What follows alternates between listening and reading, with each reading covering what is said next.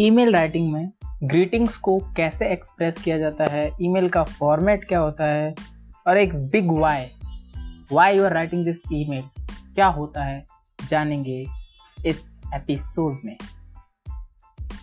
नमस्कार, मेरा नाम है प्रिंस और आप मुझे सुन रहे हैं करियर स्टडीज़ विद प्रिंस जहाँ पर मैं entrepreneurship career studies career skills finance और भी बहुत सारी चीज़ें जो मेरे दिमाग में आती हैं, उनके बारे में बात करता हूँ।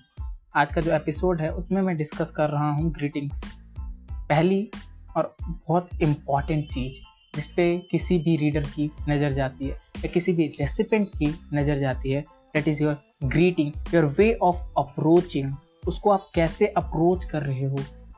किसी भी लेटर में ट्रेडिशनल मेल में, या किसी एप्लीकेशन में, जो फॉर्मल है, हम देखते हैं, वहाँ लिखते हैं रिस्पेक्टेड सर या madam it's a wrong way वहाँ वो चीज़ सही है, लेकिन ईमेल में ये बहुत मैकेनिकल वे है।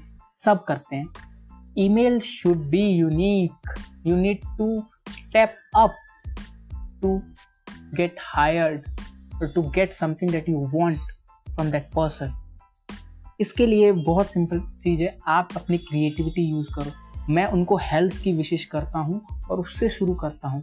या फिर अगर आपको लगता है कि ये गलत हो सकता है तो आप पहले ग्रीटिंग्स ऑफ़ द डे के साथ में अपनी उस विशेष को लिख सकते हैं। या वहाँ पर आप उसकी उसको अप्रिशिएट कर सकते हैं। सामने वाला जो भी है।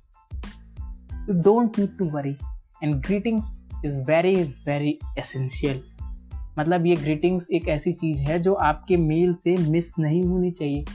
Because it shows respect and is very important and your personal style of appreciation here matters a lot as a set okay second thing is big why why why are you writing this email it should be clear it it is not like subject because I have discussed about subject in the last episode it is more than a subject आपको इसको इस तरीके से mention करना है कि उसको समझ में आ जाए कि मेल है किस चीज़ के रिगार्डिंग इस सब्जेक्ट से आप क्लियर नहीं कर रहे वहाँ पर. हमने आपको बताया तो वहाँ पर एक अप्रोच है कि उस ईमेल को वो खोले. आप कह सकते हैं कि ये एक सब्जेक्ट की तरह है. और इसका जो प्लेसमेंट है, आप यहाँ सब्जेक्ट नहीं लिखेंगे.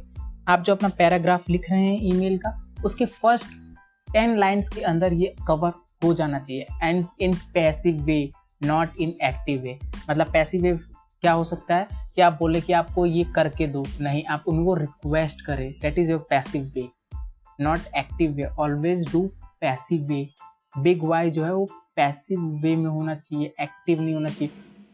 Okay you can say like in direct way and third thing that is very important in email writing that is storytelling why are you writing this email who you are you don't have to write in paragraphs you, you have to brief about you आपको अपने बारे में brief करना है paragraphs को paragraphs में उलझाना नहीं है बहुत क्रिस्प पॉइंट्स होने चाहिए up to ten point point bullets कहते हैं ना बुलेट्स उनमें डिस्क्राइब हो जाए up to ten easy to read होते हैं बुलेट्स और जो पैराग्राफ होता है वो हार्ड टू रीड होता है। और remember one thing advance tactic है।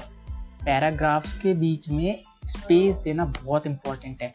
ये नहीं कि एक ही पैराग्राफ में आपका ईमेल एंड हो जाए।